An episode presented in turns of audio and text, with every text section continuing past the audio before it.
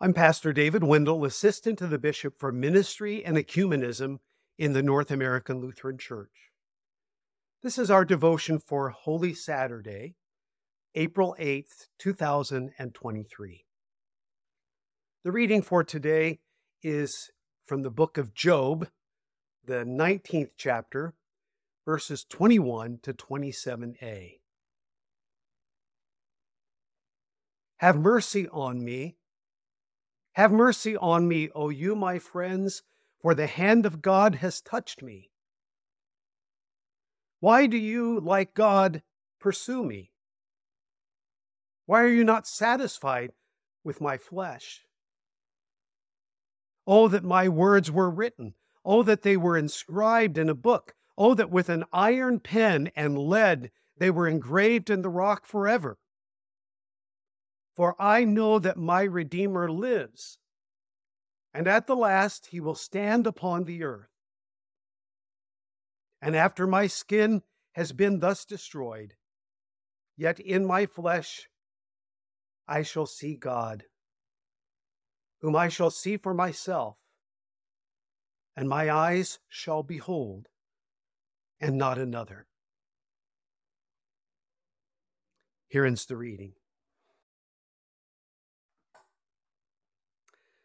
What is the proper mindset, orientation, and activity for Holy Saturday? Liturgically, we're between the services of Good Friday and our celebration of Easter, whether at the Great Vigil of Easter on Saturday after sundown, when the liturgical Sabbath begins, or at Sunday services, perhaps sunrise service or later in the morning.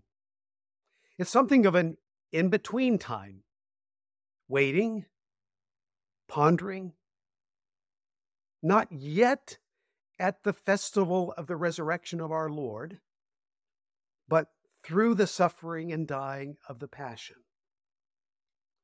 Certainly, altar guilds will be preparing the churches for the Easter celebration, but how do we prepare so close to Easter yet still so far away?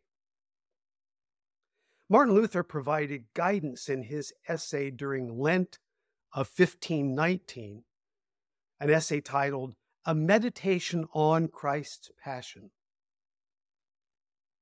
Luther wrote, "He who is so hard-hearted and callous as not to be terrified by Christ's passion and led to a knowledge of self has reason to fear. You should pray God to soften your heart and let you now ponder Christ's passion with profit to you. Unless God inspires our heart, it is impossible for us of ourselves to meditate thoroughly on Christ's passion."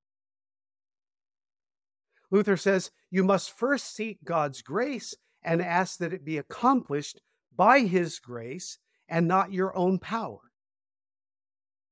That's why the people we referred to above fail to view Christ's passion aright.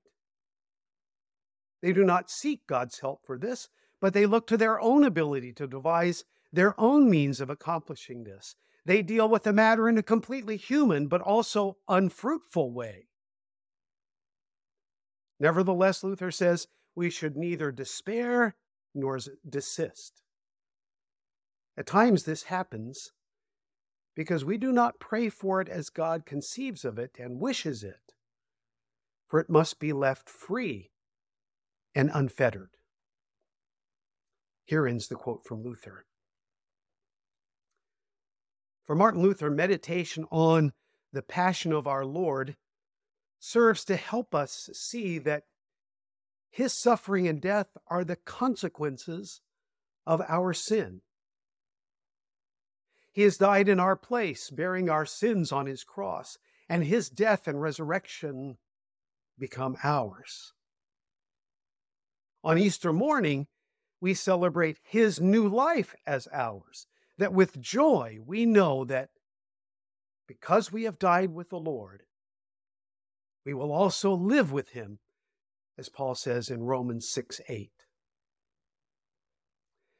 This Holy Saturday, we seek God's grace that He will soften our hearts. We ask Him to lead us to a knowledge of our sinful selves, that we may meditate on Christ's passion in such a way that His death and resurrection will bear fruit in us.